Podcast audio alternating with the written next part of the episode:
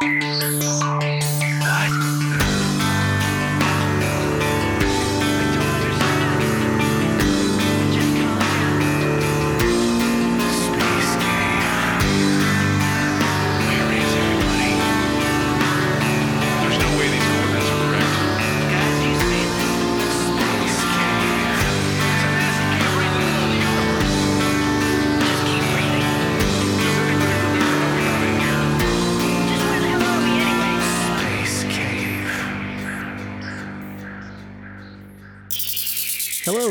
Space Cave. I'm David Huntsberger, a big warg to all of you. And if you're looking to add some stand up into your lives, um, I'll be doing some shows live, in a room, human energy, connectivity. Yes! A little shout out to our guy Brody Stevens. If you want to check it out, davidhuntsberger.com. I'll be in a bunch of cities Austin and Portland, San Francisco, Sacramento, Minneapolis, potentially Denver, maybe a few more. Uh, and if you have suggestions or recommendations or uh, anything like that, uh, shoot me an email and I'll see if I can add a show there. I'm glad you're back for part two. That means you enjoyed part one of this chat, which I thoroughly enjoyed. If you've seen my special one headed beast, you know there are little subtle, if not not so subtle, tips of the cap to um, Mystery Science Theater.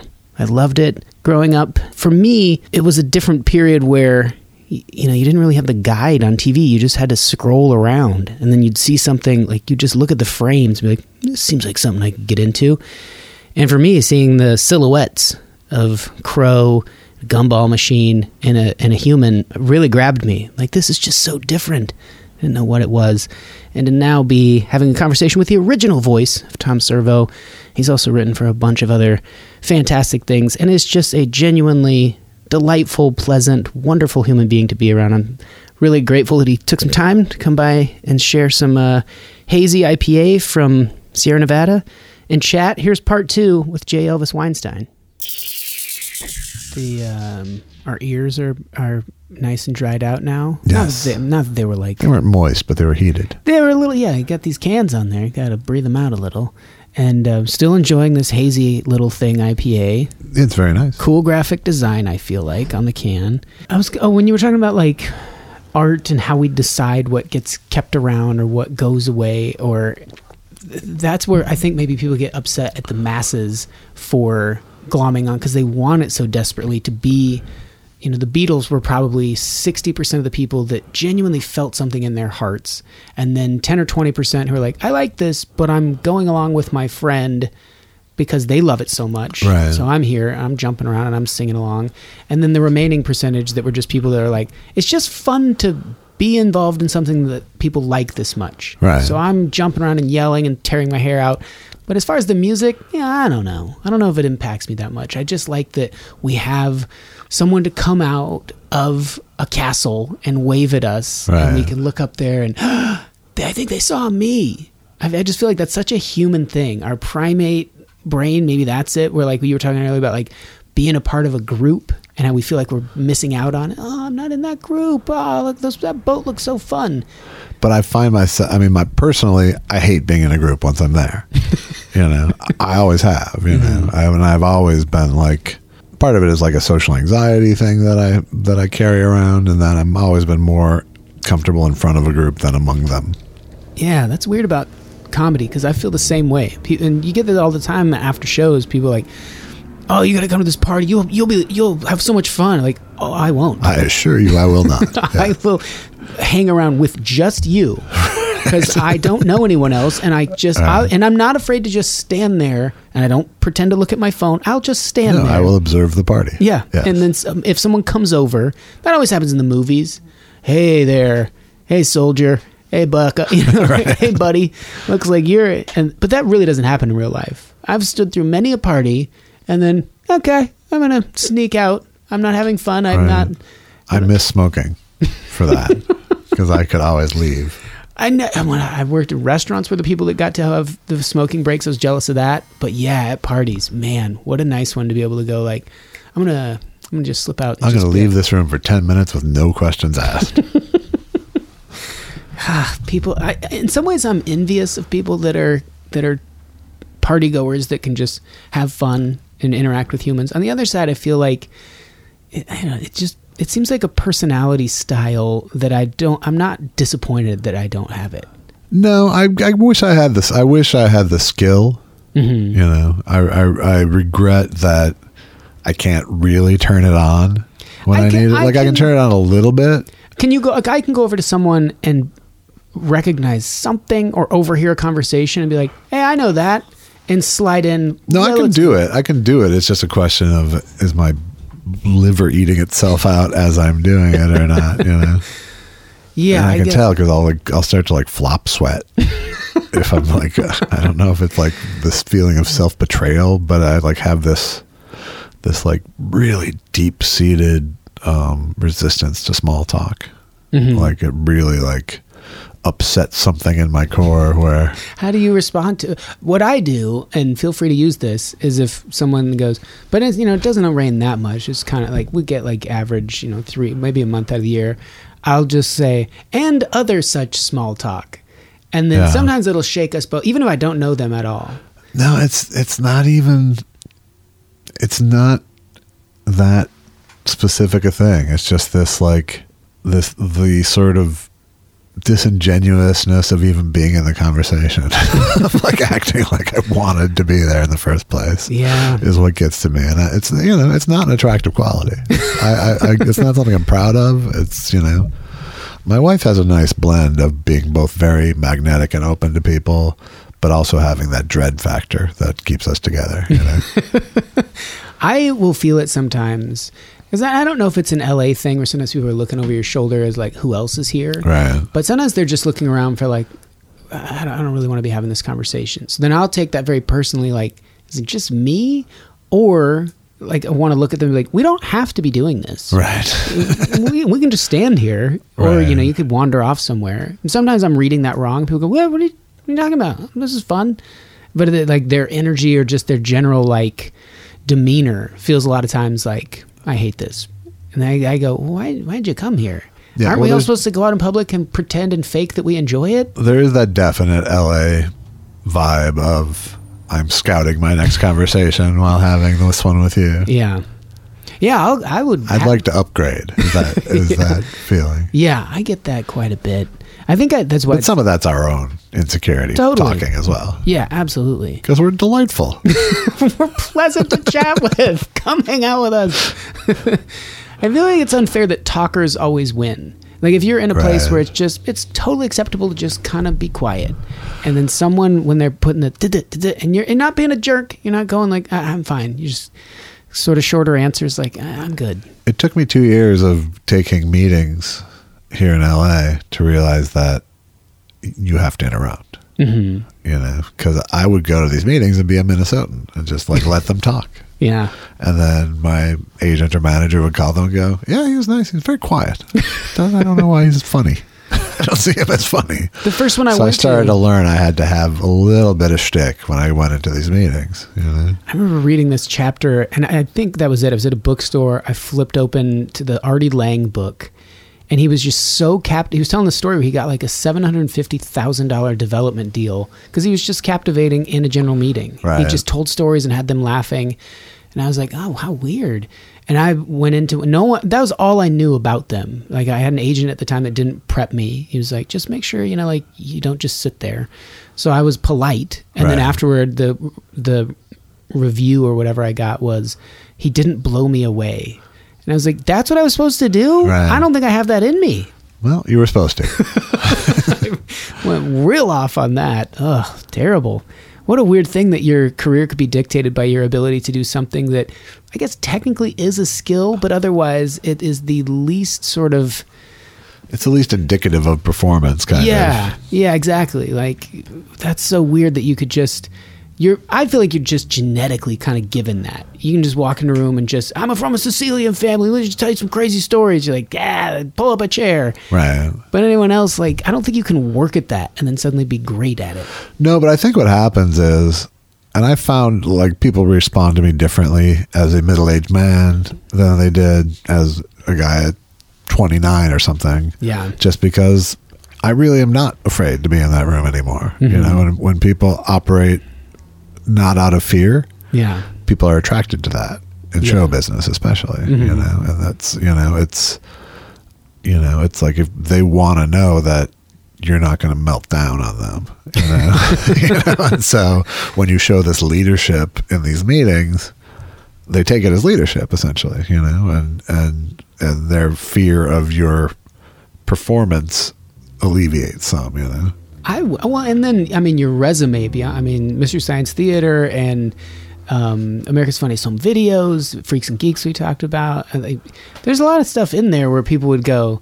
If I'm taking a meeting, say I'm a new person and I'm a 27 year old male or female that like I got a communications degree and I worked my way up and now I'm I'm at this executive position and I'm taking meetings. I have to act like I'm so kick ass. Right. Like I know the future of this network and or this whatever it is platform. But in- inside i'm like holy shit this guy wrote for like some pretty substantial shows.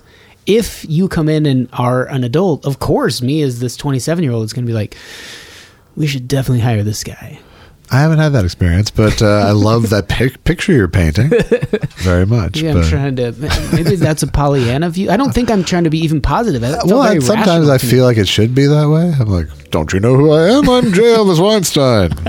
but that's not how it is. And, uh, So that goes back to our thing of like deciding your own ego. Yeah. I shouldn't go do your 10 minute spot. I'm so and so. And then, uh, yeah, I'll do any spot. I'll do anything. Like, I, I, much more, um, uh, for me, I gravitate more toward those people that are like, yeah, that's fine. You know, some- sometimes like people come to the junk show and want to like hang out where no one can see them. I'm like, even if you are a huge deal, Right. the people that come to this show are not going to race over like Beatles fans Right. and try to take a bunch of selfies with you. right. But maybe that's part of it, where like those meetings, it's all fake. It's all just like show business. I don't know. It kind of is. You know, everyone's afraid, you know. Mhm. And that's why you get yeses very quickly and nos very slowly in this business, you know. Yeah. You walk out of the room like, well, that's a no. We'll hear in two weeks Maybe. at best. Yeah. Once that two week window closes, you're like, damn it, we may never hear from them again. Right. I just assume that always. Always an. I just I have yeah every anything good that happens is a pleasant surprise to me. I- It's the- never what I assumed was going to happen. The only this is so sad, but the only real yes I got resulted in zero dollars, and the contract was written up for zero dollars. But I was going to have full creative control, and we are going to make this web series thing of this idea that I've just loved, and I, I drew this comic book that like told the story. So that was a fun one to go into the meeting. Comic books, just kind of pass them around, and the idea in the meeting was like. This animation house was maybe going to give us ideas. We weren't even pitching it to them. Just like, what do you think we should do? And then they were reading it and laughing, like, ah, this is, let's do this. Let's make this. Right. And I was, I, it took me a second because I hadn't really pitched anything. Like, what? They're like, let's make it. We'll make a bunch of episodes, then we'll push them all together to make one big pilot, and we'll take that out to networks. And I was like, that's amazing. That's the only time I felt, and then everything fell apart after that. We didn't get up, end up getting anything made. Yeah. Um, but that feeling, I didn't realize how rare that is. You know, to get like a, even a we're positive about this and let's let's try to make it happen in the moment. Right. Whew, what a feeling! I go back to that and wish that I had my how I am aware of things now and could experience that now Right. because I would just be like, they didn't say no. Yeah, it's hard to. Uh, I don't know. At a certain point, it's just like you have so much contempt, kind of going in that it's like I don't care what these people think. you have to shed that. Yeah, yeah. I never want to go in bitter or anything. I think because you are like asking them to devote hundreds of thousands. No, that's you know, and I've never been. Once I've been in the game, I'm never like they have no right to tell me what to do. I just Yeah. haven't, you know, because I've always sort of innately understood that it's like, yeah, if you want to add money to this equation, then there's stakes that come along with that money. Yeah, and everyone can walk away. It's a certain like currency you get to keep. That oh, of course they chose that. Idiots. Everything bad always happens. Everything you know. They, that's why culture's going down the tubes. They choose things like this, but they didn't take my idea. Right. I have a little bit of that, which I, I think you kind of need just so you don't. You either have that or you go. My ideas are all bad. Hmm. Right. Well, it certainly can't be that.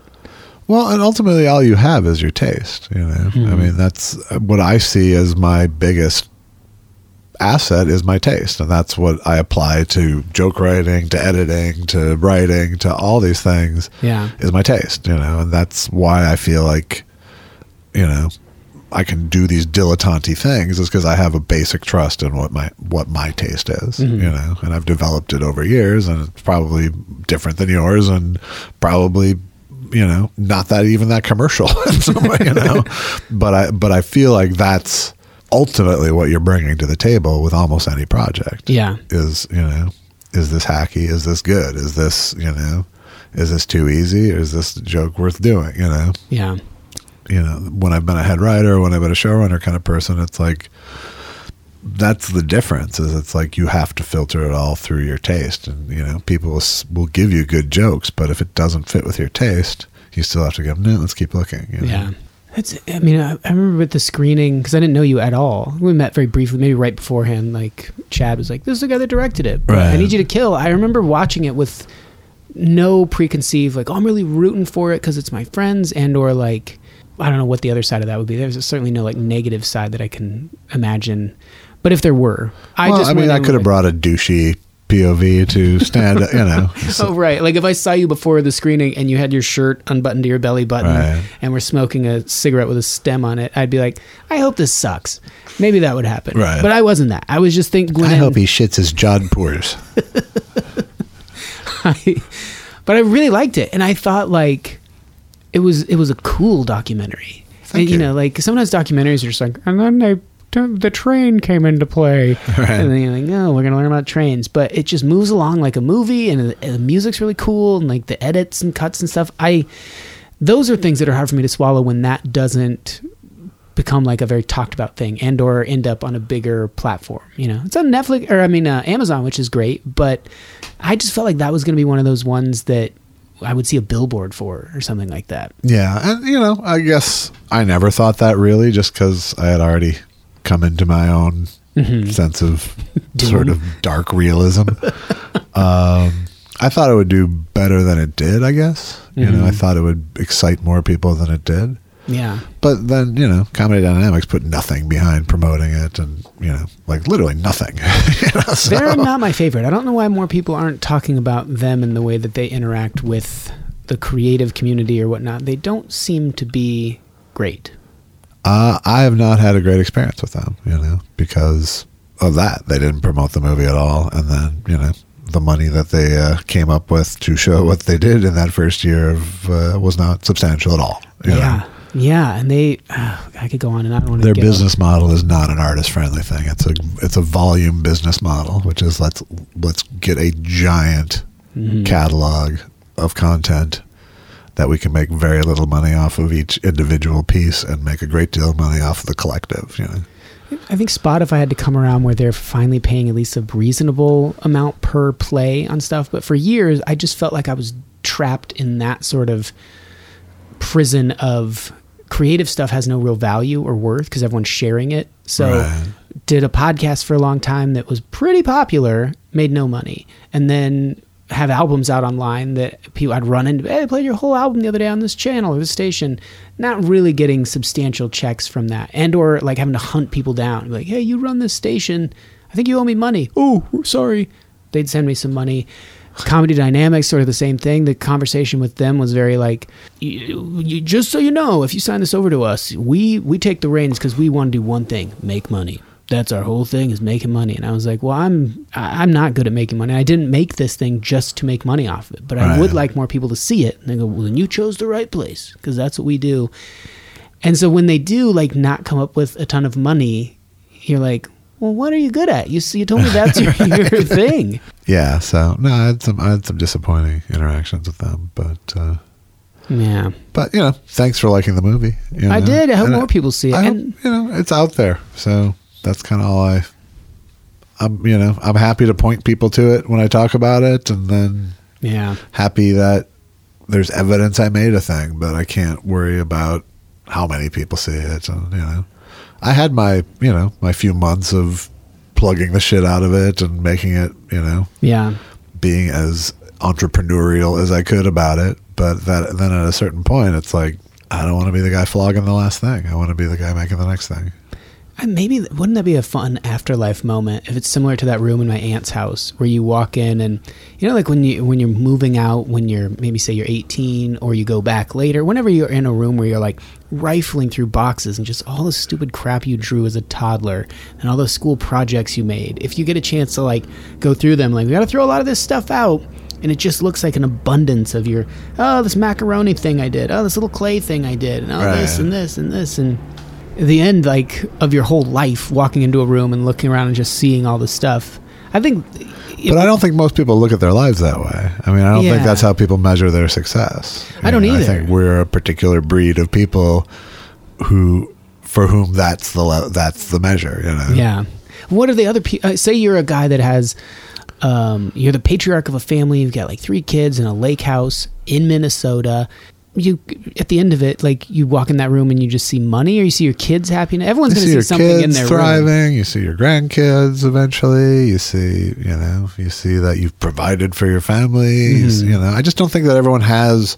a creative need within them. You Yeah. know, they might have a very minor one itch that needs to be scratched, but that could be at a karaoke night. You know, Yeah. that could be that's true you know that could be a funny note to their friends. That could be a song parody at a at a uh, company gathering. You know yeah but you know i think ultimately that's what makes an artist is this deep need to create Mm-hmm. you know and i think you know it's a it's a smaller subset of humanity you know yeah, and I, I don't know why there's an inability to. I remember my grandpa went to. I don't know. Why, I don't understand why anyone would wear flip flops. He's saying this is like an 85 year old person. I was like, you can't understand it. To me, I was so disappointed. Like you would think if you get us to a certain age in life, you could kind of understand every impulse. You Right. could kind of understand like we're very Or different. give a shit. yeah, just not care. Like oh, people are doing that now. Okay, I've given up long ago trying to understand. But clearly, we are all driven by insanely different impulses. The guy that has his boat on the lake, that just when the kids are all away and maybe his wife is at a, a meeting or something, and he just takes the boat out and he's standing there behind the steering wheel, just driving around a lake right might be getting the same amount of joy as you and I with like a sold out show and or whatever else would like or having us just put the finishing touches on something we made. i think so i think he probably does i think it's all that this is the life feel you know and Yeah. for him it's that Yeah. know? Oh, I can I mean if I'm that guy on the boat, I go, "Why? I mean, why wouldn't everyone want this? I got the sun out, wind in my face. I own this boat. I'm not worried about financial stuff. Right. I'm not wasting my time clicking back and forth on editing something. I, everything I've done has led to just enjoying this moment. And I go, can't really fault that, but I'm just wired up differently than Right. that. No, and I find I and I do kind of find those moments for myself along the way. You know, there are times where like you know, getting that movie role, this was like so life affirming to me Mm-hmm. just because it happened. Yeah. You know what I mean? It's like I'm living a life where this can happen, hmm and that's perfect. Yeah. you know, that's exactly what I was going for. and so you know, it and it takes something weird like that sometimes to make you go, "Oh, all right, I guess I must be doing something right because." This made me happy. I'm, Yeah. still, I'm still capable of being happy, you know, and being surprised after 32 years, and and trying something completely new after that much time, you know, and like that's all I want, really, you know, is to just stay interested for the what, however long this ride lasts, you know. Yeah, hell yeah. I mean, and it, it the- I mean, I want to stay housed and clothed and fed too, you know. Mm-hmm. And I like I like having money, but that's not the true. That's not the true payoff for me. That's good to hear because you'd think some people would forget that whatever whatever it is that they're like succeeding at or getting that they've lost track of this isn't even what I wanted to do or this doesn't make me happy or I don't want to do this anymore or that kind of thing like uh, having that openness to kind of look around and be like this has been fun so far do I want to do this for 40 more years yeah I could see that or maybe I'm really drawn to this now Right. and then sometimes it's a huge, big, like foot in the ground change directions for some people. And I've done a lot of them, you know. And yeah, you know, you have to be lucky too. Like I found a wife who was willing to, you know, encourage my turns towards happiness away from money at times, you know. Did you have any like really substantial, like, well, they offered me this and I said no because I want to grow a. I've had a couple of those, and I've had a not like, you know, not ridiculous things. Not It's like a been- Chappelle Show thing where you're leaving forty. Yeah, million no, but I've I've left. I've quit jobs that I could have stayed at mm-hmm. that were highly lucrative mm-hmm. Because I was done. And just like this is eating away my soul. See you later. Yeah, it's you know, and I have done that a few times. Yeah. I think everyone should. Other, well, I don't know. Not that they should do that. Maybe you just muscle it out. You know, there, isn't that a weird American thing? Like, my dad went down to the plant every day and he hated it, but he put food on the table, and damn it, that's America. You- like, Right. he probably had some dreams too. Like, he might have had a life he never got to live. Well, like my dad was a lawyer. My dad died when he was like 53 years old or 52. And uh, he was a lawyer and he liked being a lawyer, but he only liked, much like with showbiz with me, he only liked a specific sort of path. And, mm-hmm. and there were times where, like, at a certain point, he had to stop doing family law because he couldn't stand the way that people acted during divorces, you know? And so mm-hmm. you know so he would you know and at a certain point the firm that he was a partner at just became too big for him to enjoy working there so he quit that firm and went to a smaller firm with people he liked and so i think i you know part of it might be a learned Yeah. thing from my dad who was intellectually ambitious but not fiscally ambitious you know and mm-hmm. sort of fancied himself this kind of country lawyer you know even you know he was doing some big intellectual property suits and things like that but he still loved the you know like when i was a kid he would literally barter you know like he would come home with a color tv set because he'd bartered with this guy who ran an appliance store. Or, he'd, Yeah. or we'd go to a cheese shop once a week because he had a he was doing work for them you know. And we had an account at this cheese shop because he was bartering work for them. And i know he did it with our dentist too you know. And it's mm-hmm. like and he liked that a lot. He liked that sort of small town I'll do your will for a chicken kind of thing. and I met all these people when he died who came up and said, "Yeah, he did this for free for us, and he helped us adopt our kid." You know, so he liked he liked the practice of law, but he didn't like when it got too corporate or when it got too when the humanity drained out of it completely. you Yeah. know? Everyone's looking for because you get into comedy and then people go, "What are you up to?" And uh, in the beginning, I'm going here, I'm going here, and I'm doing this. And then after a certain point, like, "What are you up to?" Same thing. Working the road, hitting shit. Like it becomes monotonous and Right. routine. You're like, "Oh, that's what I didn't want." So I like the idea that someone that drives to work a different way from time to time, or just Right. just trying to routine change it up. routine kills me and that's always been the thing i mean i used to have so many sick days from school when i was a kid just because i just couldn't do it again just because i can't do this again Mm-hmm. This again, it was exactly the same two days in a row. and i felt when i first started doing tv writing i felt like i had sort of tricked myself I was like, hey, this is an office job. Wait a second. This isn't show business. What the hell? You burned yourself. Yeah, I've, when that little a few times I've been like in writing situations where you know for a few weeks at a time and going in and being like, oh, this is just like if it's good, the most fun example of a cubicle job. A lot of times you got to get a laminated badge type thing. You've got to like check in with a guy at a gate, go in and park in a certain spot and walk over and all the stuff. Except when you get there, you're like, all right, what if? And then that's to me that was so fun. I get grown Right. humans going, wow, what? We need this to happen. So what if their feet turn into balloons? Like, okay, that could happen. Right. that's a human, grown person job of just being imaginative. That seemed like a, a loophole or something in life. Yeah. Yeah, I don't know if I was ever that enthusiastic, but I don't know. There's something something about that part that I like that I wouldn't want to. I don't know. To take it for granted, or, or you know, like to try to do it, like try to try to keep it interesting, or something new all the time. say, how do you mean?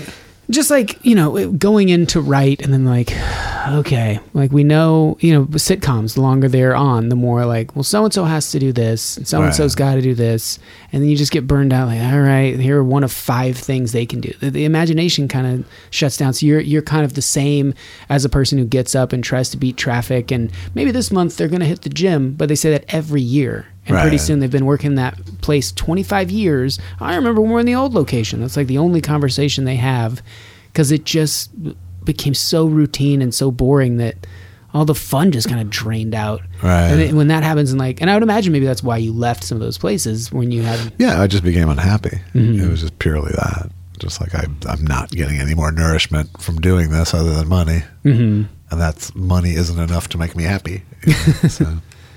huh. That's got to be weird for people to hear that, like, but that'd be my greatest dream, you know? Well, and I feel like a dick kind of saying it too, honestly, because it is a brazen sort of position to come from. You know, Mm. I can understand. I'll that. find the next thing. You know, Yeah. but, But, people are more inspired by going after what you like as opposed to just, like you said, like just the money. You know, if they hear, like, you got a once in a lifetime chance, you got to just stay until you die. Like, who would give that advice? That's so weird. right, yeah. But I've like you know, I've been, I'm old enough now, so I've been able to A B some of these things. You know, I, I know what it's like to be like making a shit ton of money. Mm-hmm. And not happy, you know, and I know what it's like to be making no money and super excited by what I'm doing. Yeah. I prefer the latter, you know, but because I made that, you know, it's because I made that money that the latter was possible. Yeah. You know what I mean? So I, I don't like what I'm, what I've been doing the last several years is, you know, goes hand in hand with being a showbiz professional. You know, I can't, I can't say that I've been an independent success because I, uh, that's not true. You know, I've just laundered the money, you know? I remember uh, really being in comedy where like I was doing it a lot and like mid to late 20s and there would be someone, you know, getting involved that had been in the corporate world and decided to like hit open mic at 35. Right. And they owned a house and they had like a 401k and all that. And I'd be like my initial thought back then was like you missed it, man. You already missed it. That, late now I like it's never too late. Go give it a try. But I think what they're what you can't get back is like that feeling of not knowing of just when you are 15 and trying to open mic or when you're 20 and Right. moving to LA of like this is the life I've gone into right out of the gate. So I didn't even get a chance really to survey and see like, oh maybe I'd like this. I didn't get a chance to be soured by something. Right. I just went straight into it. That to me just seems like what everyone that doesn't do that will kind of miss. Not to say you can't still get it. That guy might be a millionaire by now touring and maybe does colleges or corporate Right. events. No idea. But the missing that feeling of just like how would this ever work out? I don't know anyone. I don't know any of the things. I'm new at it. And then you just immerse into it and it starts to kind of happen. Yeah, the fearlessness of it, and the uh, and part of the fearlessness is because you literally have nothing to lose, you know. And I think that makes you go, sure, I'll try that. yeah yeah. There is a weird I, I I think that if a kid were trying it i remember people being like oh that's so whew, man that's that's like a big leap. But when you're young you don't really know what's no, you scary have no idea. Exactly. So now I'd be like, oh god, you know, I think of like Indian culture where they like want their children to be an engineer or like be a doctor because that fear of if you venture out and try to be a singer or something, life can really get complicated and difficult so quickly. Oh, my mom was terrified by the whole thing for sure. I mean, when I dropped out of college to mock a movie with a gumball machine, come on. she, she wanted, she thought that was horrible. That you know. Mm-hmm. And when I moved to LA to be a writer when I was twenty and didn't have a college degree, she was like, didn't get it. You know, how could a you know because how could you be a writer without a college degree? Yeah. I mean, I knew better because I had seen my friends who had gone to LA and become writers. You know, they had they had laid that path out to me. Yeah. So I just had to sort of, you know, and I never presented it to my mom as a as a fuck you, but it was like there was a great deal of confidence behind my position of like, no, I'm doing this. Sorry, you know. And my, to my parents' credit, I never felt like I was going to lose their love or lose their approval as a person. You know. Yeah. I, they, you know, they loved me enough, so I felt like I could disappoint them in the short term to play the long game. You know, but you know, but I don't know where that. You know, I think it's that security that gave me that bravery. Yeah. You know, and back then like she couldn't really look on youtube or read an article about like what was substantial at that point you know you guys had already you had like a show off the ground from Right. minnesota like it, what was it before it was comedy central like it was Comedy Channel, but we had done it on a on a local cable on a UHF station in Minneapolis first. so even just that like her seeing these little shadows and knowing her son wrote a lot of the words that they're saying that are funny Yeah. And then it gets picked up by a different channel. Nowadays, I think a parent could almost look at it as if they were looking through a child's like college transcripts and go, "Okay, all this checks out. Yeah, head off to LA." Right. Back then, it's kind of the big unknown, which I think is so funny. That now, imagine someone saying, "I have a pilot deal," or they're talking about doing a movie of our project. On one hand, it is the BMW 325 on the car lot where they're like, "You made it, kid." On the other, it's like that's something. Like that's pretty good.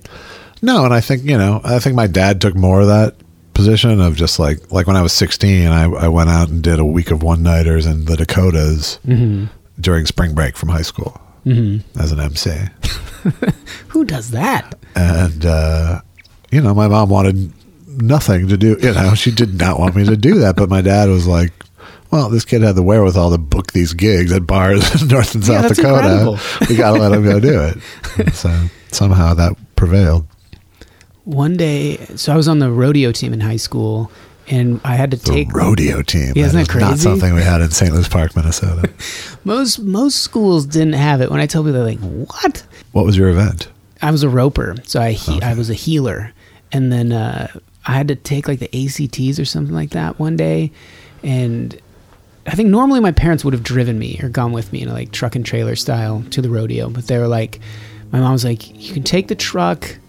Just you know, when you get home, switch vehicles and go. So I had to like haul ass out there, and then I ran out of gas. I was 16, and I ran out of gas on the way out to the thing. And I had With to, a like- horse? with a horse in the back on a hot like Nevada. Did you ride the horse to get gas? I, in hindsight, maybe I should have.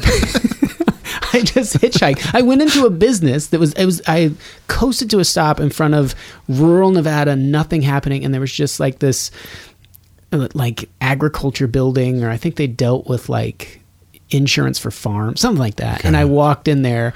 And I was like, "Hey, can I use your phone?" I ran out of, and the lady looking at a 16 year old kid was like, "No, I'm sorry, this isn't a this isn't a public building or something like that." And I was Wow. like, well, I'm just I'm out of gas right out here. And she's like, I'm sorry, we can't help you. I'm like, "Hey, can I use the phone to? Co-? No. So- Wow. so she kicked me out. I'm like, all right.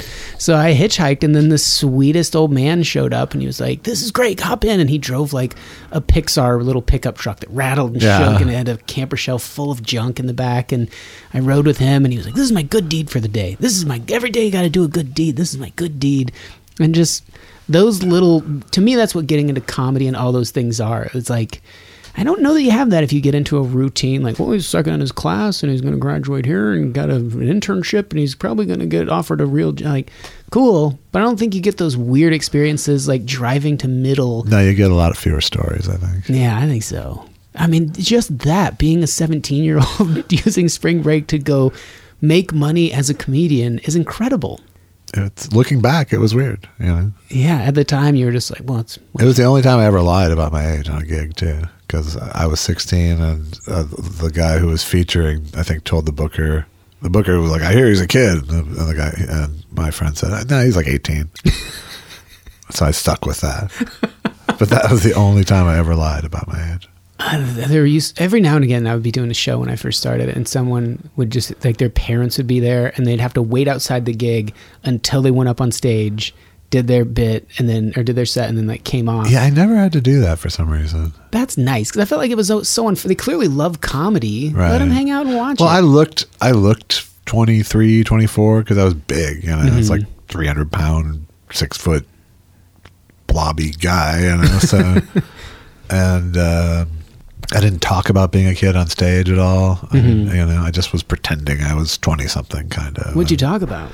Well, you know, a lot of TV commercials and, you know, and vaguely political things and being on the road jokes and, hey, I was in Montana and, hey, and, and then four Montana Wow. jokes. And, I wanted to start when I was that age, and I just remember being like, I have nothing to talk about.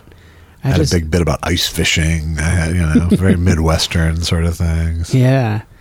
Man, it's cool. Like you come out here with these ambitions to, like you said, like secondarily be a star or Right. first like make money. No one liked my ice fishing bit here in LA that much. And that was like one of my best bits.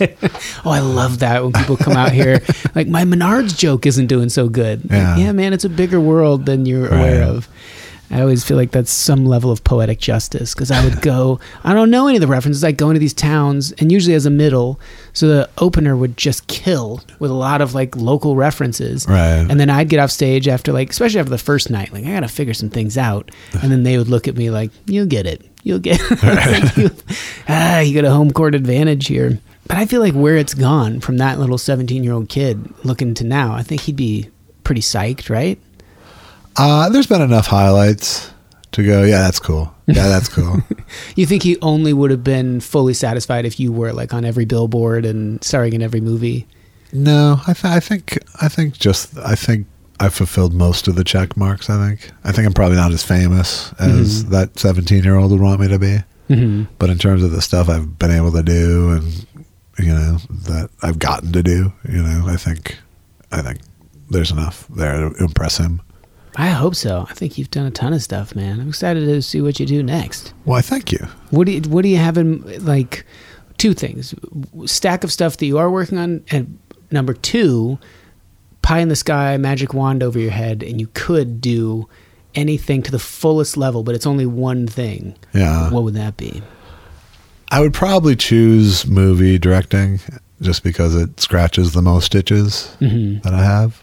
But I don't know, you know, like right th- this this year, this moment right now is a perfect example of my career because I'm finishing up this music doc that I directed. I'm finishing up a stand-up album, and I'm just co-starred in a movie. Like all those three things are going to come out sometime this year. So And you guys write original songs, you and your wife and your band. It's Yeah. not like you guys are just goofing around playing covers. Like that could potentially become an EP or something. So. Yeah, but that that like to me that's that's pleasure, you know, to to put that into the career realm of things. Sure. Just takes all the fun out of it. Yeah, you yeah. know? And, and, and in a way it's like I'm almost as happy just playing in our music room at our house as I am playing a gig at this point. Like the amount of extra pleasure Mm-hmm. Yeah. versus hauling shit almost cancels each other out. Oh. But Allison likes playing out more. Oh, good. Yeah. It was fun watching you guys. We have, a, we, you know, it's been a, it's been, you know, we've had a varying size band over the over the course of 25 years, Mm-hmm.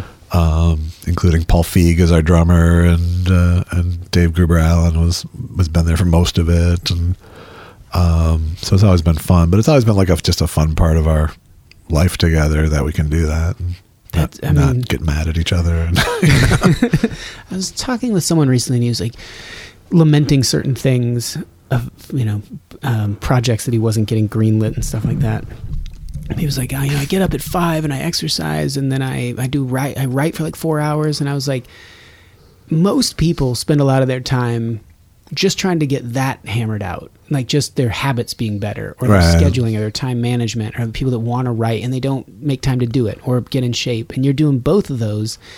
And he was like oh yeah i guess when you think about it that way. And i think the same thing like pe- when people think of like an idyllic especially people that are single and going like you know be a perfect partnership is that we had enough free time to just be around each other a lot. That'd be great. And two what if we both like played instruments and played them together? Right. so it's a really like an unbelievable thing. That's really cool. Well, we've had, you know, we've both we've both had a big journey. I mean, when I met my wife, she had a record deal and a GED, now and she's now, a professor. now she's a college professor. So.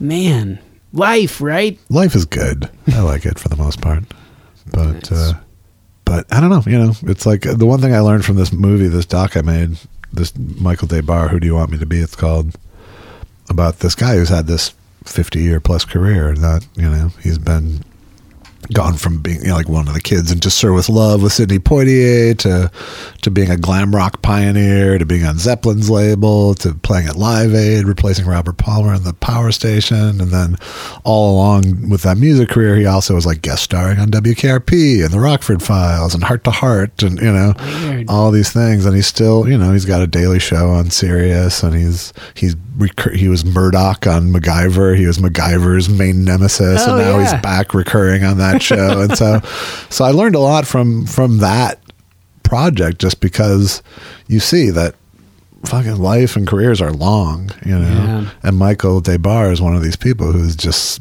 stayed ready and open and. You know, for whatever that next thing is, and he's had ebbs and flows and ups and downs, and you just go, well, yeah, that's how it goes. You know, you just got to stay ready. Yeah, I love that. I think with the bubble thing again, like certain bubbles we're all looking at, or even being told, like, keep your eye on this bubble. It's a big bubble. It's the best bubble. It's the Beatles bubble. Right.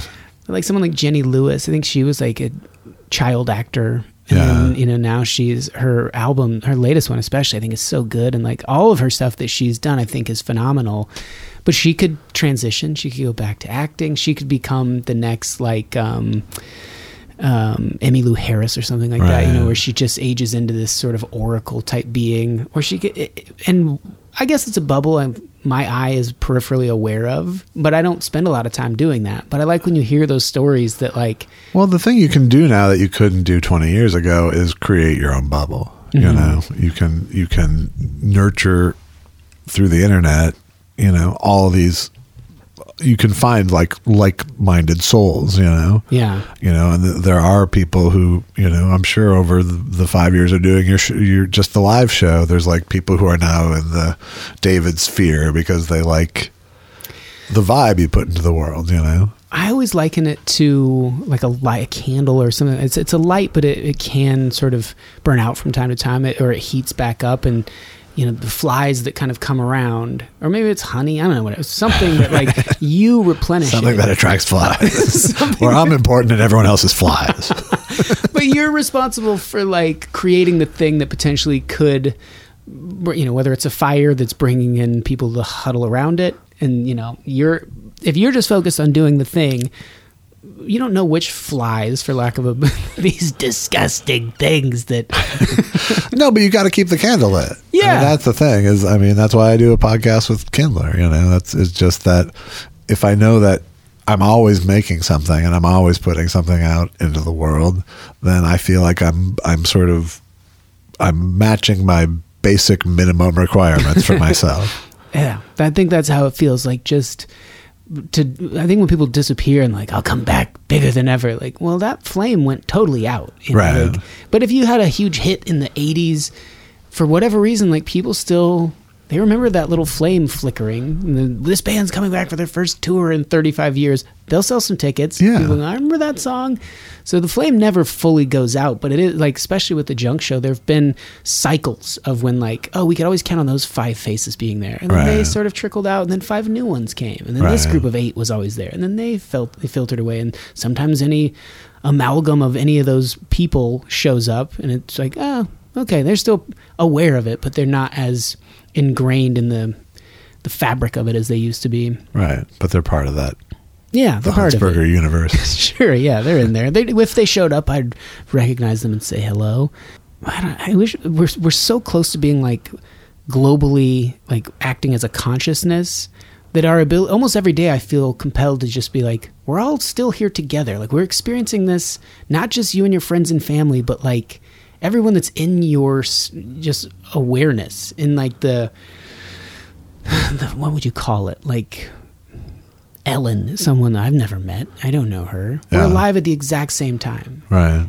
all of these people like that we're just surfing through this thing together we don't think about that as much. Like well we're all here. Today everyone that's here right now could potentially be here 40 years from now. Right. highly unlikely. We're going to lose a lot of people along the way if we're even lucky enough to be the ones of that 40 but such a weird thing that we're just kind of quietly in this little room by ourselves like i'm just focused on me i'm here Well, but in our case, we're making a podcast, so people can share the experience of being in this room with us together. that's true if ever yeah we're all alive right at, and I mean, we're creating an artificial collective experience, or trying to, by doing this. That's true. Yeah. Well, I think I'm rambling on too much. but I'm not even following my own thoughts as well. It's I can't. That's one I can't articulate. This conversation really seems like we should have been stoned for. it really seems like that. I get that a lot. I feel like I never fully matured beyond like because I didn't smoke pot in like college or anything. So Really? being like a sophomore or a freshman in college, like in the dorms, going, "What if, man? What if?" I didn't. I still do that. S- I didn't get it all out Didn't of my want to fuck up your rodeo career. Uh, it died. it died shortly. My horse cut his foot. I didn't get to rope my senior year, and then I was trying to get this new horse going, but it just never really. Man, Who supplies the horses for the school rodeo team? I had, I had horses growing up, which is great. My parents had horses in like college, and then I feel like once you're in the horse world, you just now when I look at it, like I could I can afford a horse and to keep it fed and like. Yeah. But if you saw where I grew up, it like it's almost like people having cats. It Right. just people would throw up a little fence, make all right, Cost of doing business. cost it just you find a way to get some hay and like you would work a little extra or whatever. I mean we really had to like hustle to keep them well fed. And in the rodeo world it the disparity in like wealth distribution was highly noticeable. And we'd show up and like, well, that qualifies as a horse trailer, and and then later on we did get one that was kind of nice. But I mean, some people would show up. just a camper. it was like camper with the roof cut off, horse's head sticking out. There were people that would show up and stuff like that, where you're like, man, it's uh, the whole spectrum is there, Yeah. and people showing up with like semis and stuff that looks like they would haul like, you know, world champion racehorses and stuff like that. So, but yeah, when I did this some- this horse racing movie, I saw a very wide disparity because we shot in Louisiana, so we and we were on several different stables and farms, and you could see like this is a massive racing operation. This is a podunk mom and pop. yeah, yeah. Everyone just gets in in the mix somehow. My my part of the the city or, or you know rural area or outskirts or whatever was wasn't like everyone had horses, but it you'd you would never see like what a that's a horse ranch. You would never see that. It was just a lot of backyard kind of like corrals. and this was stuff. this was Nevada. Yeah. What part of Nevada? just north of Reno. okay. Wow. Okay. So out there in the desert, a lot of time like by myself out there riding along through the sagebrush and and then practicing roping and stuff like that. And you'd have to like go pay, haul the horse somewhere, and it was pretty great. You pay someone like fifteen bucks, like all right, rope all you want. And then as a kid, they'd cut me a little slack, so like let me go a little extra and stuff like that. It was fun, really great. But now I think about like, good lord, how did we ever afford that? It just seemed Right. like impossible. But it's a different time, man. That's right. Person could have a horse back then. Um, what's the name of your album? Have you titled it yet? I haven't yet. No. Hmm. I'm thinking perhaps resting justice face, Okay. but which is a reference to a bit, Nice. Oh yeah. but I don't know. You talk about the kidney stuff in there as well. I do. Yeah. Yeah. Well, go listen to the album because the story of and that again how we related over medical stuff with like the things that happen in your life just crazy. You had an abscess too? Oh. yeah, intense. I'm glad you're healthy. Likewise. Thank you. Yeah, good to good to chat and catch up, and hopefully you'll come back and, and do it again. Any damn time. Cool. Thanks, man. My pleasure. Anything you want to plug? Um, I Need You to Kill on uh, Amazon Prime. Yeah, very good. Um, I highly vouch for it. My podcast, Thought Spiral with Andy Kindler, weekly, Monday night. Two of the funniest dudes. Come on. Two of the very funniest people. uh, yeah, that's enough. Okay. Thanks. Well, I hope you enjoyed it. Sometimes I feel a little vulnerable having those types of conversations, particularly when discussing things that didn't work out. It can sometimes sound like sour grapes or something like that. So I try to avoid that. But every now and again, I suppose it's um, worthwhile. You get a a really genuine look at um, at what the entertainment world, the art world, whatever you want to call it, can be like. If it's something that you're have always been intrigued by or considering dipping a toe in, hopefully this was uh, insightful in some way. And if it's just something you like being familiar with from afar, uh, I hope I hope that was you know good on that end as well. Maybe you don't care for it at all, and you're sick of people who make stuff talking about it. Well, you didn't have to listen. I assume that's not the case. I don't know why I even threw that third one out there. I guess just always trying to find some way to be the devil's advocate, or uh, I I can't imagine people are listening in spite. That'd be such a weird thing to do. But I appreciate that you do listen to the show, hopefully out of enjoyment and adding it to your life wherever you are, heading to work. Maybe you're enjoying a nice hike. Maybe you're just sitting in your home.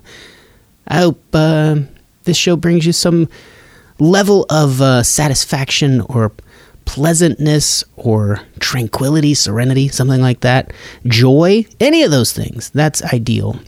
And uh, if you want to support the show or just communicate with the show or be a part of it, a lot of different ways you can do that. You can donate at the, spa- at thespacecave.com. You can send an email, pings at thespacecave.com, if you have suggestions for beer or topics or guests or music or anything like that. If you're a musician and you want to send something along, do it. Get it out there in the world. You just listen to this chat, maybe it inspired you to do that. And you can always support the show on Patreon as well. Tell a friend, rate, review, subscribe, whatever you think might help. But it's our little thing. If you tell nobody, that's fine too. It's just our little thing. I put it out there in the world. You listen to it. And then we all go on about our lives. Um, but if you want to invite someone into our little club, maybe send them a link or something like that. And again, thank you to those of you who do support the show through Patreon. It's a monthly uh, subscription thing, which I know there are a lot of those these days, but for like a dollar or two a month, you can really help out the show. It's like 50 cents a week at a, at a bare minimum, and you get access to additional episodes and behind the scene things, scenes things, and um, an occasional gift every now and again, right around uh, the anniversary period of, of the show's inception, sometimes around the holidays as well. Okay. Speaking of music that um, people get out there into the world, I feel like we've established a nice little, I was going to say homeostasis. Does that sound right? I, I'm blanking on what exactly that word means at the moment. But um, synergy is probably a better terminology term for uh, someone who listens to the show, also contributes to the show, and I feel like what they create helps the show. It fits in in the mold of it. Like to get uh, shine, try to shine some sort of light on people that are they're out there, and maybe they're not doing uh, shows through Live Nation in giant venues and whatnot, but they're making cool stuff, and uh, hopefully get some more ears to listen to it. And uh, we are just talking about Krestovsky a couple episodes ago with Brian Gutman, and he sent a new song along, and I like it. I think you will too. Thanks to Dan for putting the show together, as always, from the goodness of his heart down there in Australia. If we get enough Patreon Patreon people, patrons, we can finally start contributing a little bit of funding to Dan for all the hard work that he does. Um, and if not, I think he's happy to continue doing it. I certainly feel lucky that he is. It's just he and I. There's no producer. I record it, do all the stuff, send it, send the file to him. He compiles it, and that's what you have just listened to. And then the cherry on top is music from a friend of the show, Krestovsky. Check him out online. There's links through the episode bio and things like that, or episode description. Uh, this song's called Raynell. He describes it as lo fi and 90s as hell. And I love that. I hope you do too. Thanks for stopping by the Space Cave.